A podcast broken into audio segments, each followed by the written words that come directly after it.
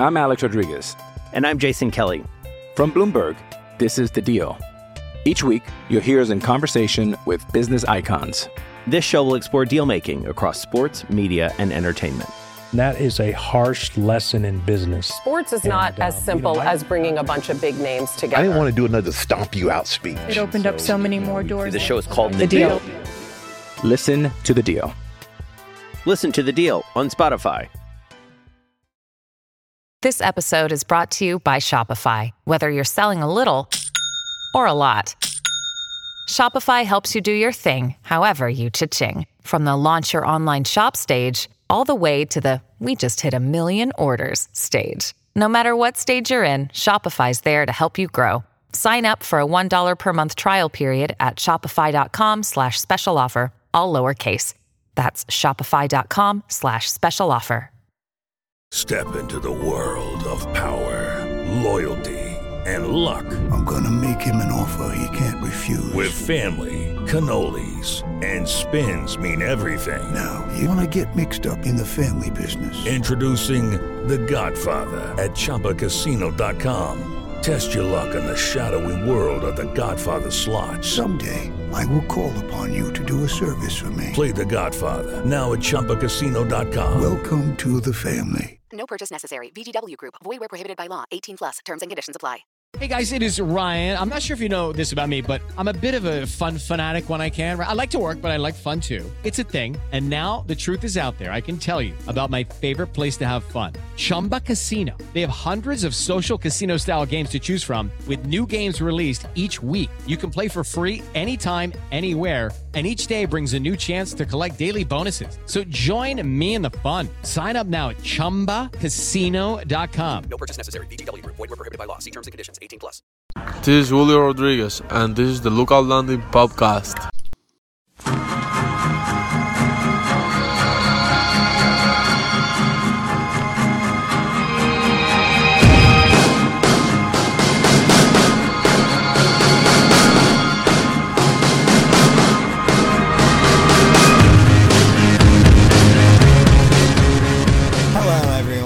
Welcome back to the Lookout Landing podcast, the podcast that you are listening to, but you already knew that. My name is Matthew Robertson. You can find me on Twitter at mrobertson22. And today I am back for another brand spanking new episode of our Why I'm a Mariners Fan series. And I'm joined by a very exciting guest. Uh, it is a culture critic at The Week. Read her work at theweek.com. Uh, also a backpacker and most importantly, a fan of your Seattle Mariners, the one and only Jeva Lange. What's up, Jeva? Hi! I'm so excited to be here.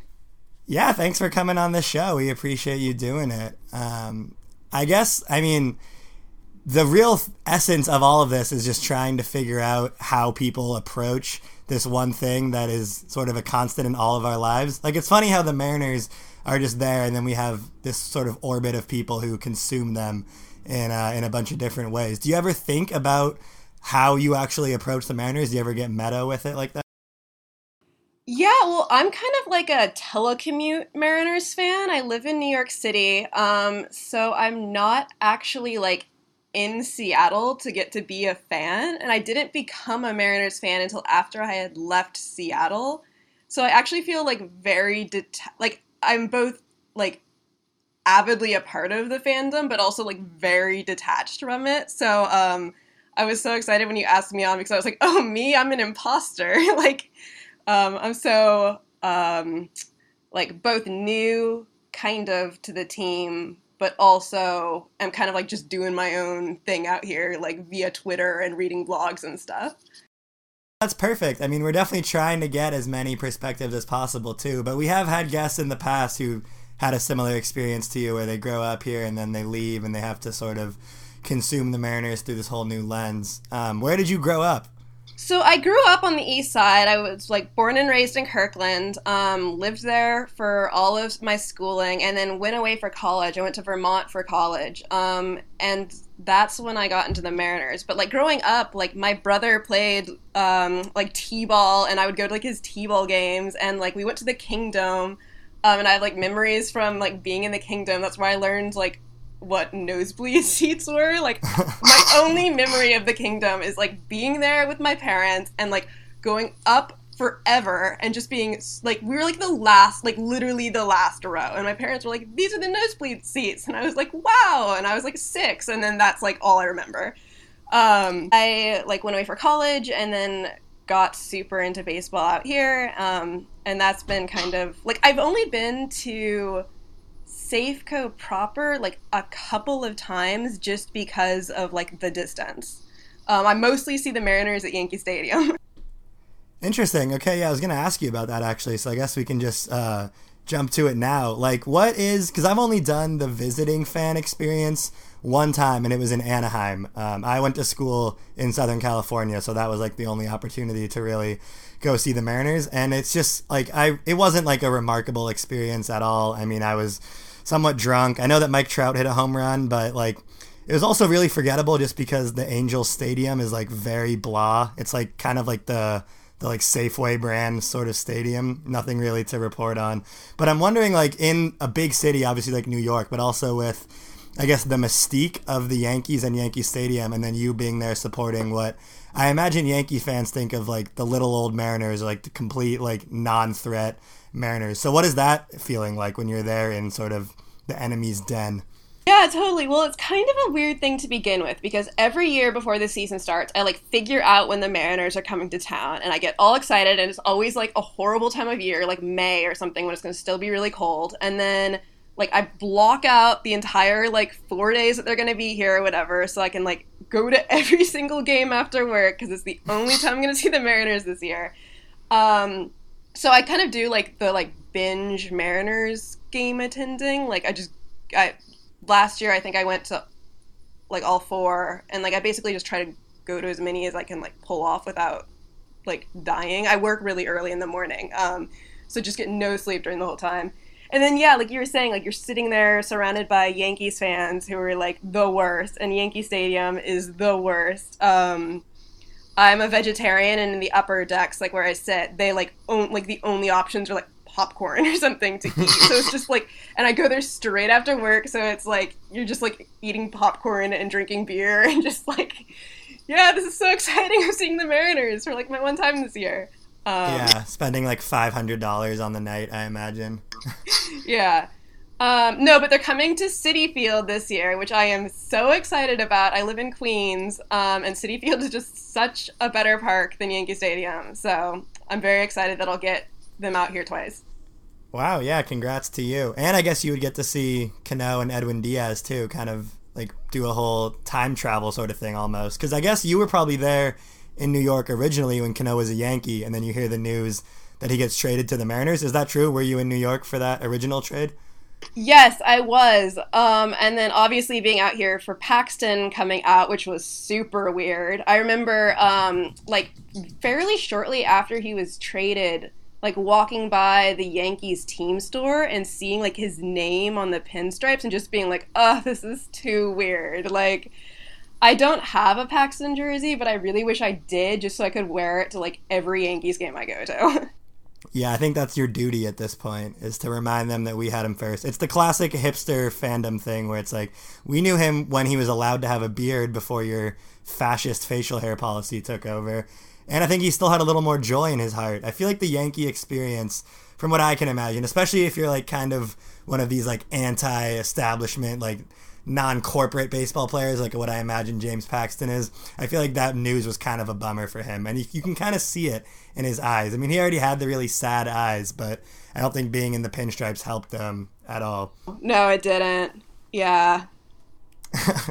okay, so actually, I want to go back for a second because uh, you mentioned the Kingdome, and I'm curious. Uh, growing up in that era, like, what did you, I guess, think that the Mariners were? Like, I know they they have some good years in there, I'm guessing, but at that point, is it like, are you just in it as like a hobby, like something your parents got you into, or like a thing to do with your family, or was it like you were introduced and you were like a rabid fan straight from the jump?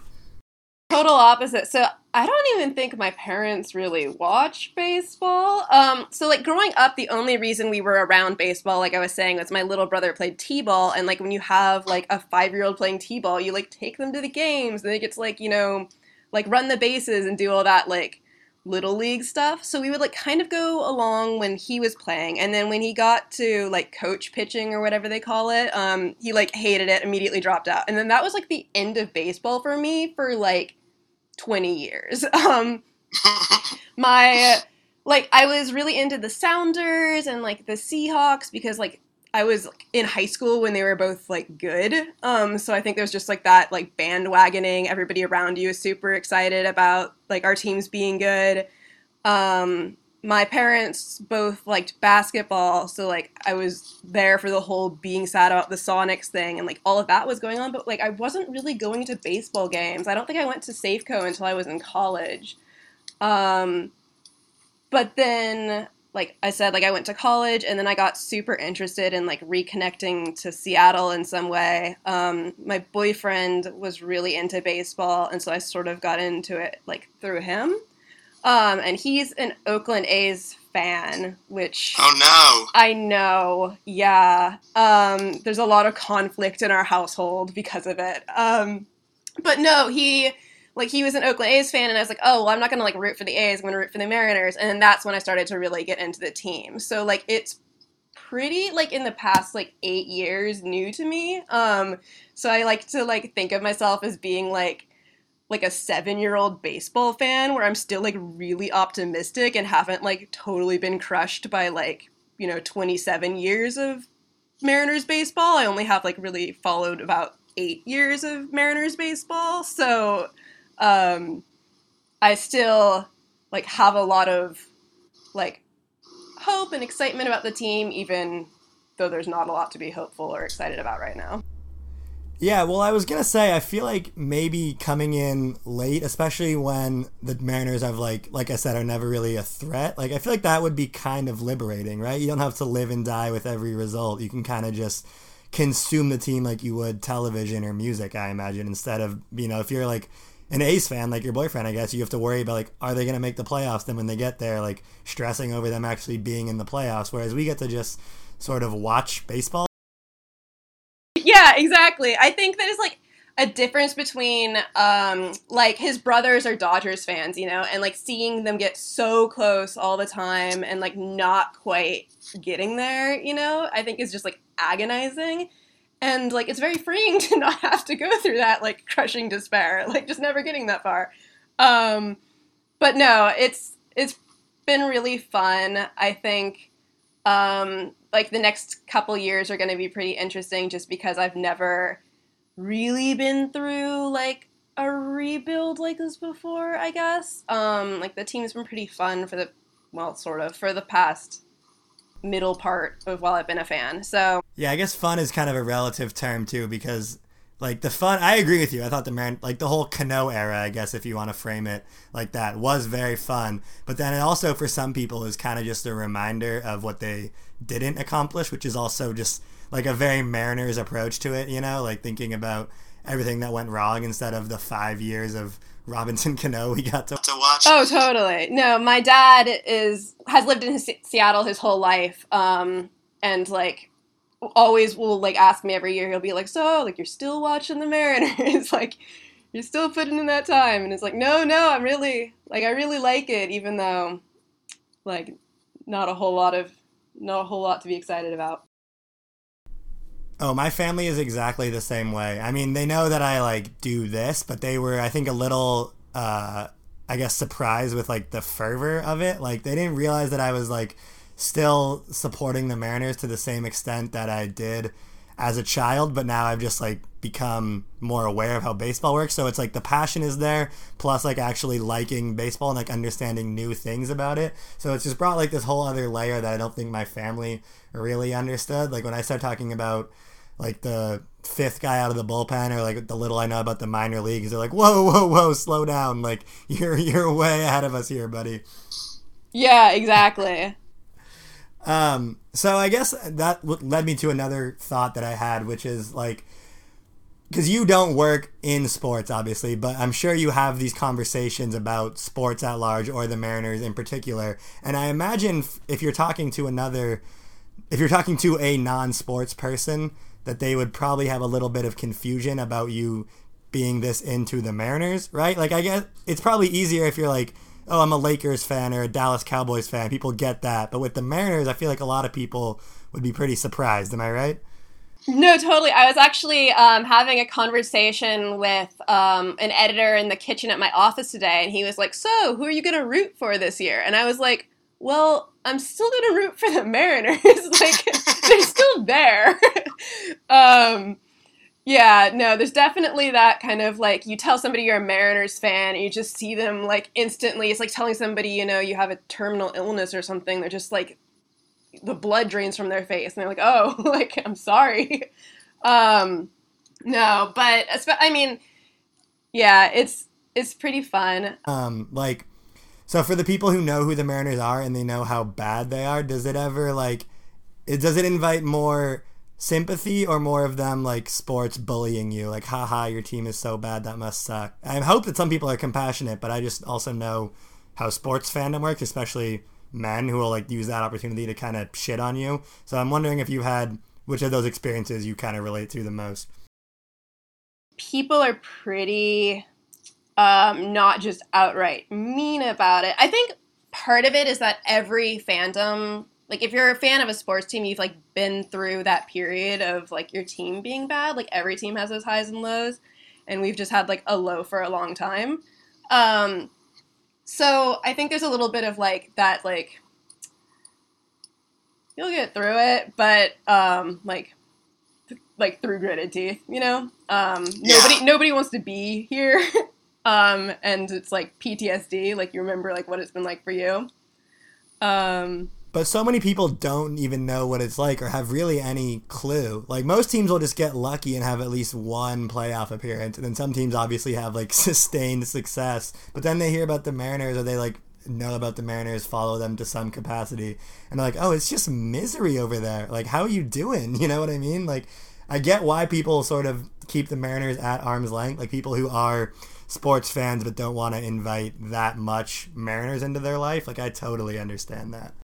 Yeah. Um I mean, I think a lot of times I turn to talking about the way that I think it's really health like a really healthy thing to be sad about. Like one of the things I really like about baseball is like caring so deeply about something that's not like um, you know, like children in cages at the border, or like something like so life and death. Like it's nice to be able to like be miserable about something that like at the end of the day isn't like Australian wildfires or like all the other things I'm miserable about.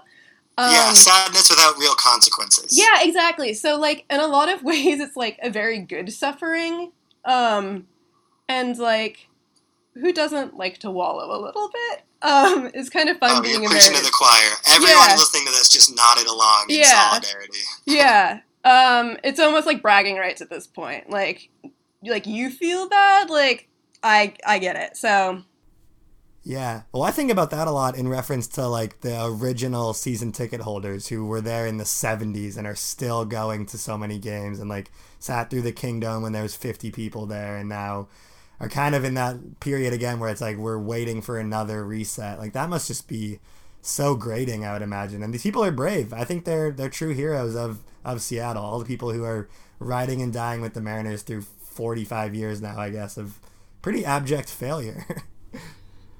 um, and that's part of why I, like was like making the analogy about like being a kid is like you know I only have like those eight years of like really deeply caring um, which is nothing compared to like all all my other you know all the other people in the stadium. Um, there's so many people who have like really deeply cared for you know that times so many. So.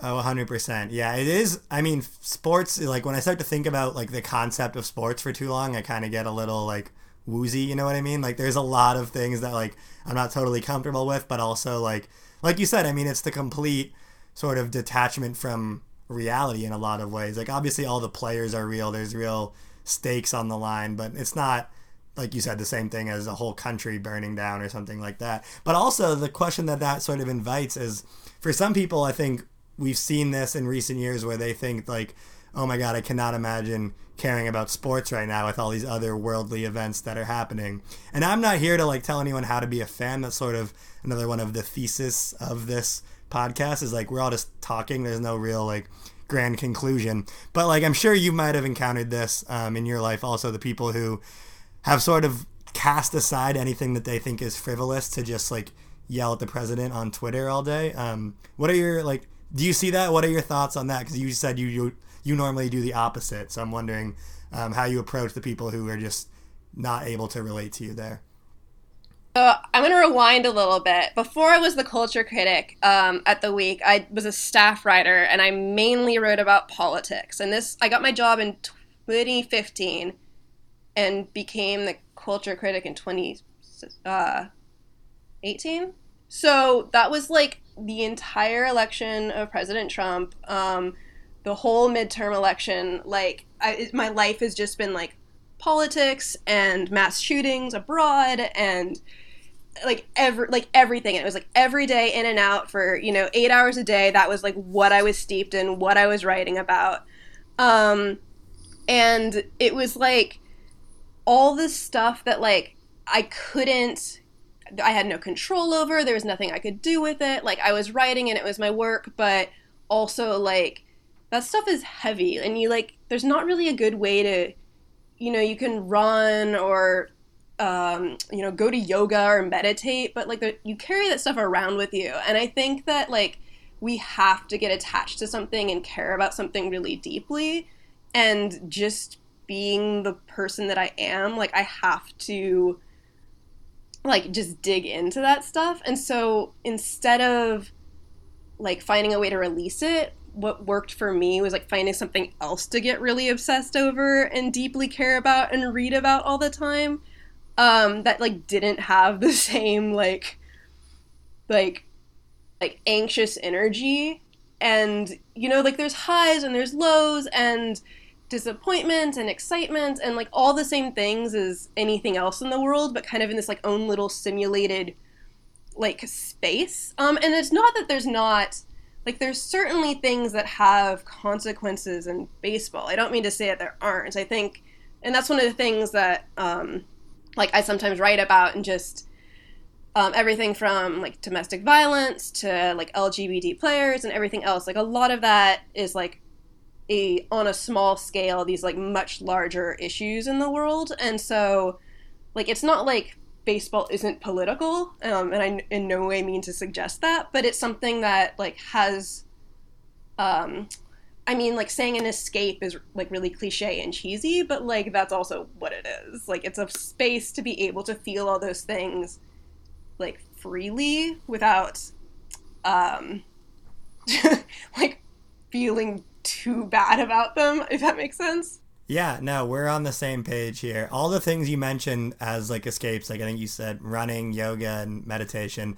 I also have tried all of those things, and all they do for me is just like, because they say like the point is to like take your mind off of things, like you're just thinking about nothing. But when I don't have like those other distractions and I'm just like, it's just me and my thoughts, that's when I do start thinking about all the badness. So like I'll be sitting there trying to meditate, trying to like literally not have a single thought, and it just goes to like the worst possible place, both about the Mariners and the real world. So that didn't really help for me either. Like I need to be just like when things get like weird in my head, I just need to be like, okay, time to watch three episodes of Schitt's Creek or something like that. Like I don't I don't want to just sit and like think too hard about the world. And that's what the Mariners are for too because the beauty of it, I think for me and probably for you also, but three hours ahead is like you can just fall asleep to it every night. You can just have the Mariners on as that like kind of cold comfort of like my day is over. I'm gonna wind down with the Mariners and I'm gonna watch them lose five to one or whatever, and it's gonna be fine. And then I'll do it again tomorrow, but it won't be as bad as other things that are happening to other people that I care about. Exactly. Um,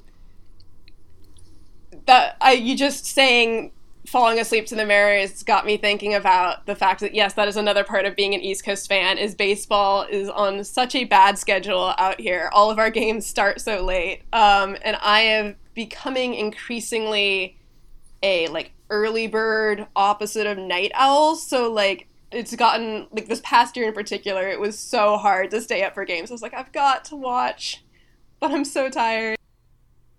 Yeah, I used to when I I was a pizza delivery guy for a little bit, and so I would work nights, and I used to try to record games and then wake up in the morning early to watch them, and that just didn't have the same feeling at all. Like even if I had avoided all spoilers and had no idea if the Mariners won or not, still watching it the morning after just felt wrong somehow. Like there is, I think that live element of sports is one of sort of the magical things about it if we can get really cheesy. Like knowing that everyone is watching the same thing as you at, the same time. And that's why i love twitter for sports too because it's just everyone talking about i mean for certain events you know it's everyone talking about the same things and you can feel like a part of something bigger than yourself which i know is kind of a crazy thing to say about the stupid bird app that we all use but it's the truth. No no i mean i think that's like a huge part of why like the team is so important to me is that like I'm able to be a part of that community from so far away. Um, no, I had a boss though who did that who would record sports events and then like watch them when he exercised in the morning.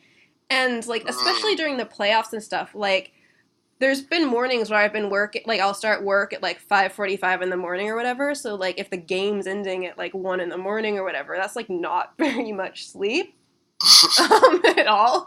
But like, I can't, I can't not know what happens. Like, how can you not know what happens? I don't understand those people.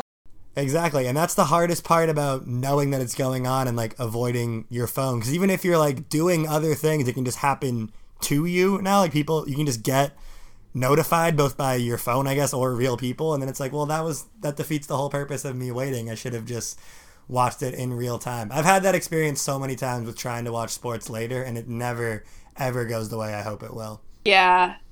Yeah. No, the Twitter connection to sports is really, really great in a lot of ways. Again, like that's like like 85% of how I became a fan and how I'm still a fan.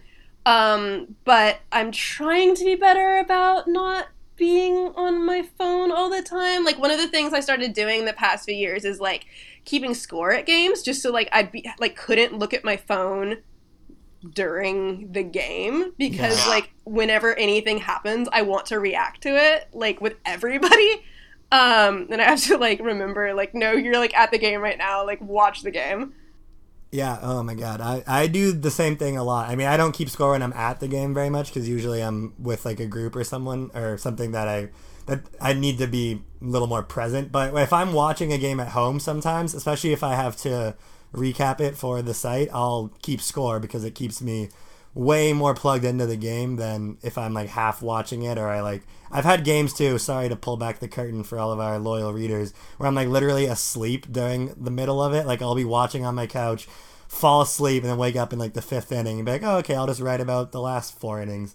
And then if I'm keeping score, it's that exact thing of like, A, I'm more interested, but also like I will notice things that I don't normally notice and that's like not a huge revelation obviously but it's the little things about like actually sort of grounding yourself in just the game and your pencil and paper that is really i think a really effective tool for people who have like started to notice their attention span start to decrease or whatever. Because i do the i'm pretty particular about my scorecard. I like to have the one that will have the little boxes for the count so i can track every single pitch.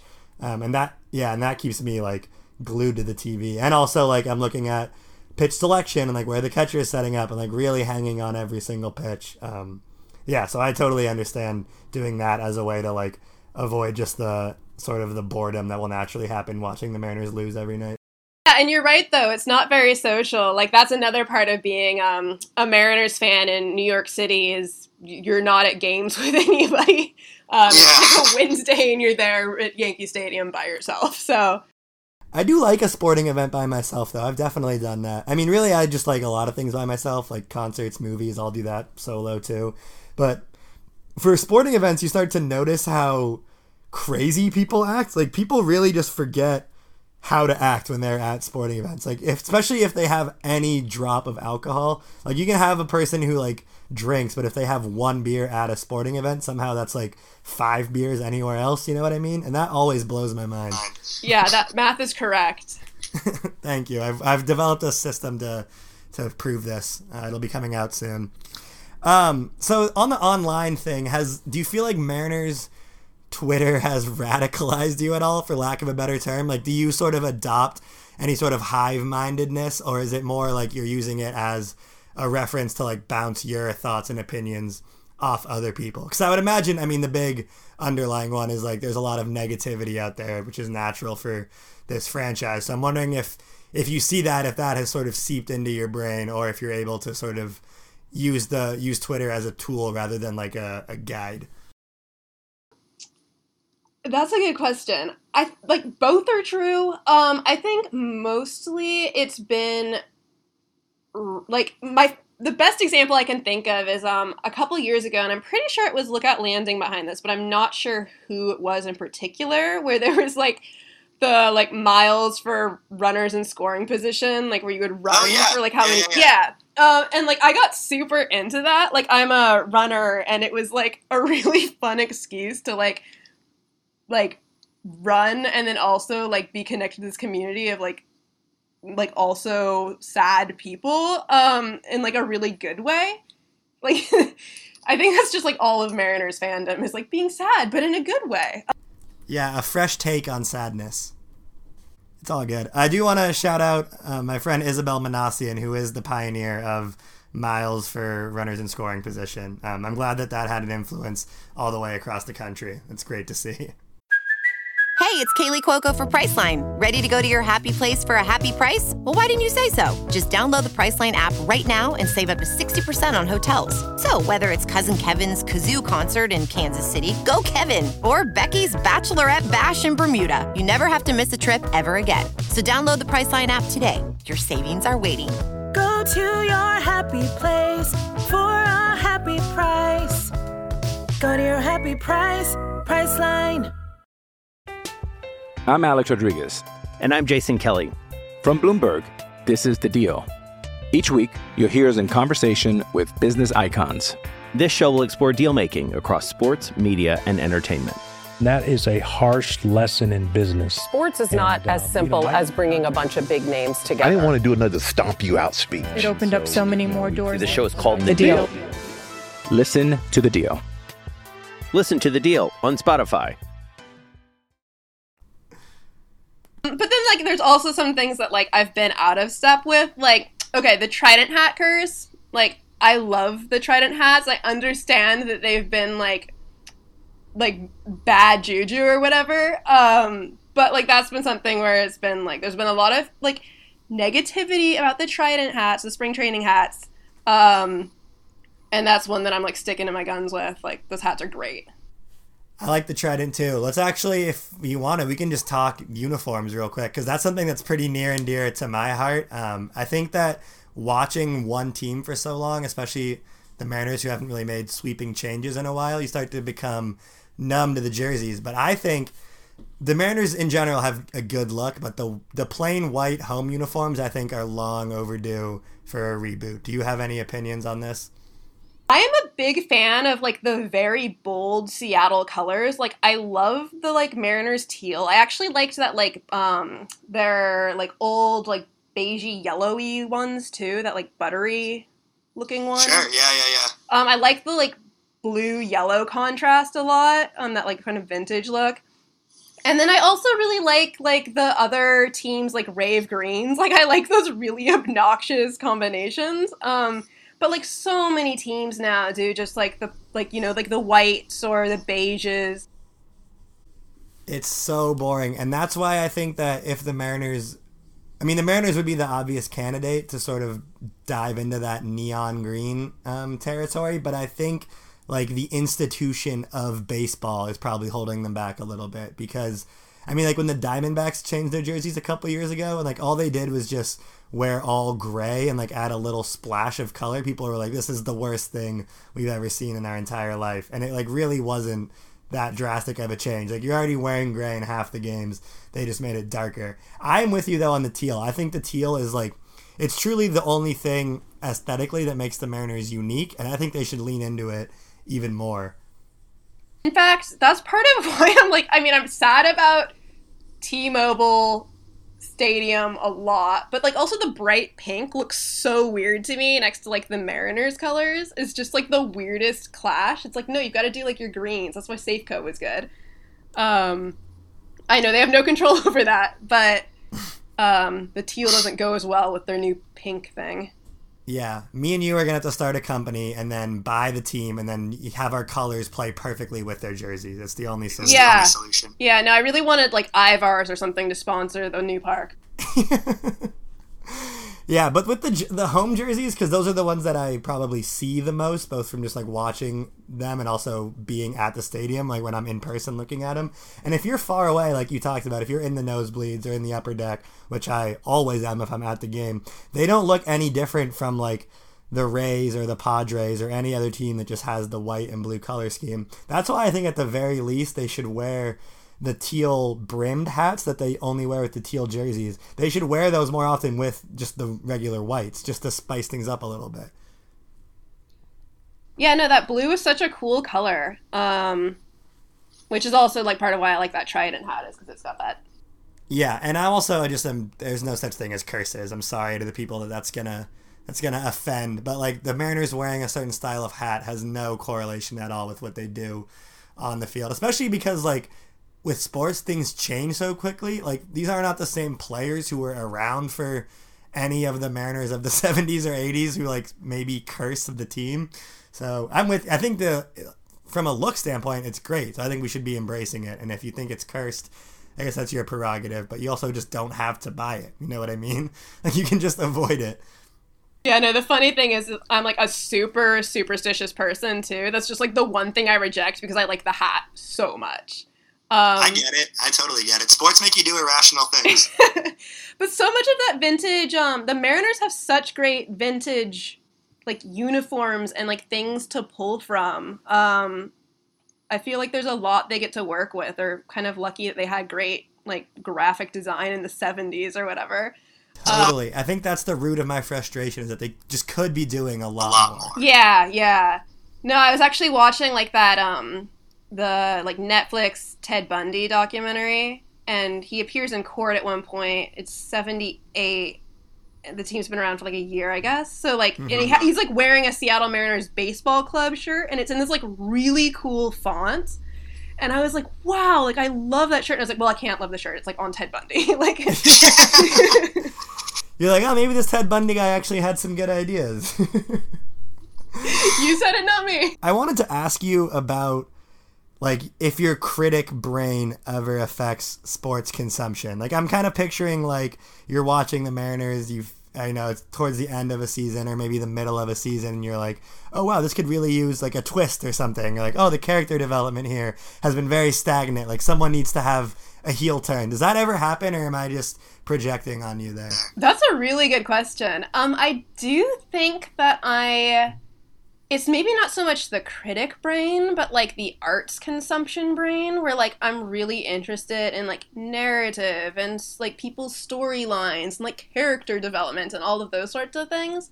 Um, which is part of like why I think I'm really attracted to like the human parts of baseball. Like I'm still getting like better at stats and like understanding baseball like analytically um, but like I've always really loved like those storylines. Um, and so that's something that I pay a lot of attention to. Um, like like looking at a series as like a story um, rather than like just a series, I think is one part of it. Um, I never even thought about that. That's interesting. Like a trilogy sort of thing, like first, second, and third. yeah, no, I think baseball has like a lot of similarities with like film. Like they're both um like told over like I mean, this is like a stupid thing to say, but like they're told over this period of time, like it develops like there's the like person versus person like kind of general setup the way there isn't in like a like a like a goal sport like soccer or something where like everybody is like running around. There's like that person versus person aspect to it that's like really interesting. Um there's just like a lot more i think there to be read as like story than there is in like a lot of other sports. I like a lot of other sports too, but baseball is just the best one because of that.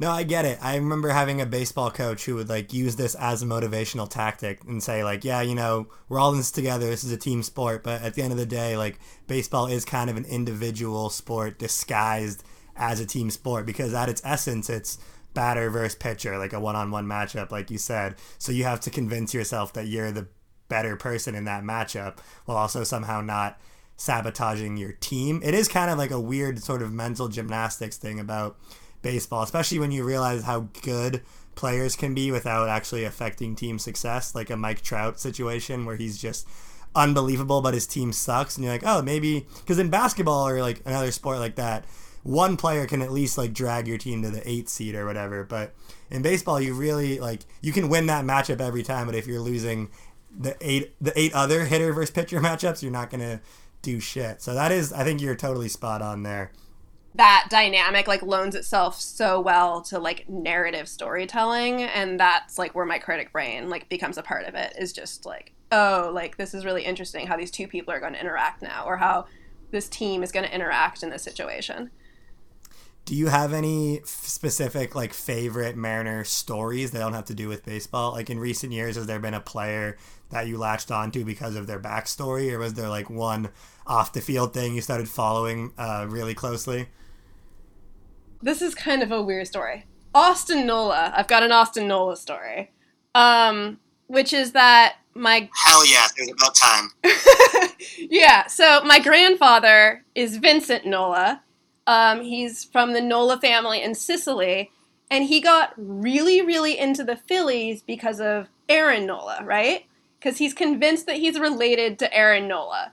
And like naturally yeah yeah so like number one i cannot have a grandfather who roots for a philadelphia team like unacceptable um number two like he's not related to aaron nola that is ridiculous like there's tons of nolas in the world that does not mean that they're related but this has been like a whole thing going on where he's like no no like aaron nola and i are definitely related and everybody's like like kind of humoring him but also like whispering to each other like there's app like this is ridiculous it's like like how many Italians have last name Nola? Probably a lot of them.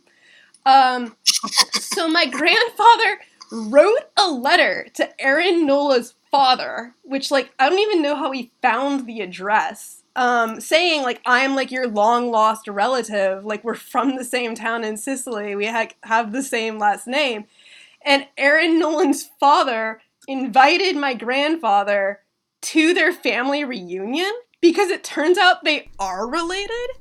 Um, so like now I'm a really big Austin Nola fan because of my grandfather, but also I want my grandfather to be a Mariners fan instead. Um, wow. Yeah. So if your grandpa is related to Aaron Nola, even if it's super distant, wouldn't that mean that also you are related to Aaron Nola, which means that you are also related to Austin Nola? Does that follow? I should have clarified from the beginning. This is actually my step grandfather. So like he's not biologically related oh, okay. to me. Yeah. Okay. No, I'm not Italian, but like I do have this like gotcha. several degrees of separation from both Austin and Aaron Nola. But now I've got now I've got like an investment in Austin Nola um, going forward. Uh, did you get any fun stories from that family reunion? Like was there anything any juicy gossip to report? I haven't actually caught up on this yet. I have to get in touch with my grandfather because like all of this has been secondhand. Like it's been people being like, "Oh, your grandfather is really obsessed with Aaron Nola right now," and I'm like, "He's not related. You need to tell him he's not related. Like, why are we like letting him do this whole thing?" And like, I actually, um, my boyfriend and I are trying to go to all of the ballparks, and like we did Philadelphia last year and my grandfather found out that we were in Philadelphia and kept texting me like, "Are you gonna see Aaron Nola?" And I was like, "No, he's not pitching." Like, so it was like a whole thing.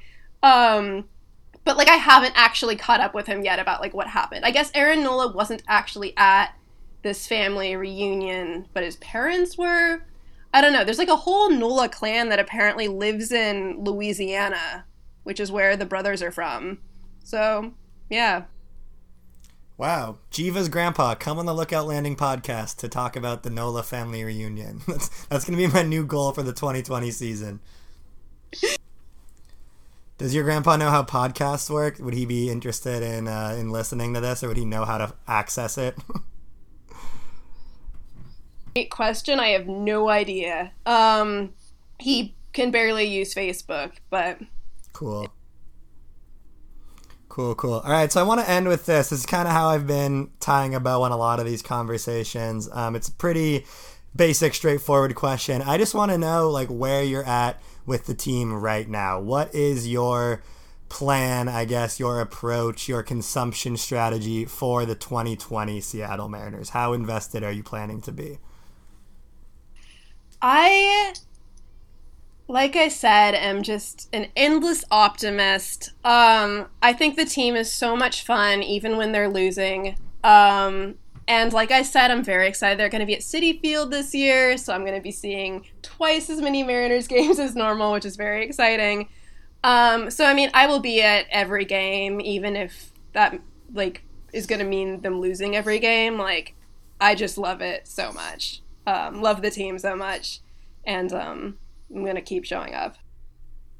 That's so brave. I've never done the every game of a series thing in person. I don't know. Like after a while, I mean, I've, if they win every game, obviously that's ideal. But I feel like if I saw the first two games and they were both losses, I would be very hesitant to return for the third game. Have you had that? Have you been there for a full sweep before? Um, I don't know. I think they lost three of the four games they played against the Yankees when I saw them last time. And it's really funny you say that because my thinking, like I said, being a superstitious person, was like, oh, clearly I am a curse and blight on the team and shouldn't be going to these games because when I don't go to the games, they win some of them. I don't know. That was the logic at the, that period of time. So I, I just assume it's like me personally affecting it. Gotcha, gotcha. Do you have a favorite player on the on this year's squad? Um, I'm a huge fan of Kikuchi. Um, I actually, my boyfriend and I went to the Mariners opening game in Japan. It was kind of like an excuse to go to oh, Japan, but also we like went there for the opening season and like my like white whale that I spent like forever looking around Tokyo for was I wanted to get a Kikuchi like um, Seibu Lions jersey, like from when he was playing in Japan. Um, and I ended up getting one, and I'm so excited about it. It's my prized possession. Um, so he's like one of my fl- favorite players on the team. Hell yeah, that's awesome. I, I cannot claim to know a lot about the Seibu Lions. Can you paint a picture for our listeners? What are what does their jersey look like? Is it better or worse than the Mariners jersey, aesthetically? See, I love their our teal so much. It's dark blue. They do like navies. Um, okay. Yeah, it's not not as flashy as ours. At least the one I got wasn't. That's fine. I'm gonna decide now that Kikuchi chose the Mariners because of the color teal, and that's gonna be canon from now on.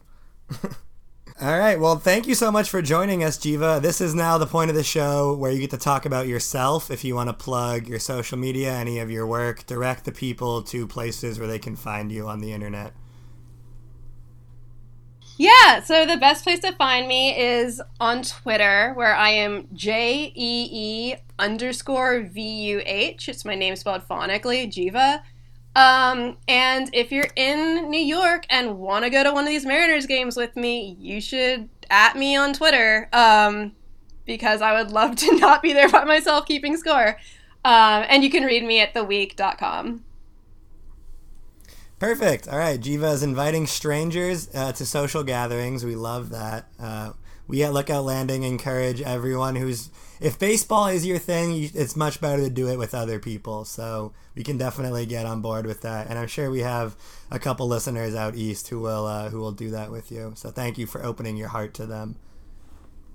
Yeah, I mean, please don't be a serial killer, but yeah, Right, yeah. Despite my earlier Ted Bundy endorsement, we are an anti serial killer podcast. I want to make that as clear as possible. Um, if you are a serial killer, please turn this off and turn yourself into the local authorities. Uh, my name is Matthew Robertson. Thank you as always for listening, everyone. You can find me on Twitter at mrobertson22. I would love it if you subscribed to this podcast and rated it on iTunes and all that. Uh, keep reading Lookout Landing. I'm sure that's already part of your daily routine if you're listening to this podcast. But uh, we have a lot of fun stuff coming out. Uh, we've been counting down, or I guess not counting down, but just highlighting all 40 players on the current 40 man roster. Uh, the Mariners signed a guy from the Padres recently, so we have stories on that. And you can familiarize yourself with this weird ass roster before they take it down to spring training. Um, have you ever been to spring training, Jeva? I go to spring training every year. My mom lives in Phoenix, so Peoria Oh, wow. is not that far. Yeah. Yeah, I should have said I travel Oh. a lot to see the Mariners. I just don't see them in Seattle. Well, look at that. Are you going to be there this year? Be there this year? Yeah, I am. I'm going in March, early March. Cool. All right. Well, there you go, everyone. Look for uh, the woman in a teal Mariners jersey with the trident hat and keeping score by herself while making fun of her A's fan boyfriend. That's what I'm guessing is going to happen. Accurate description of me. Until I talk to you again, goodbye.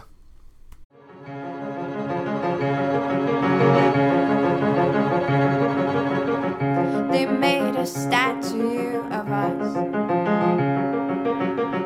And put it on a mountain top. Now tourists come and stare at us. Blow bubbles with their gum.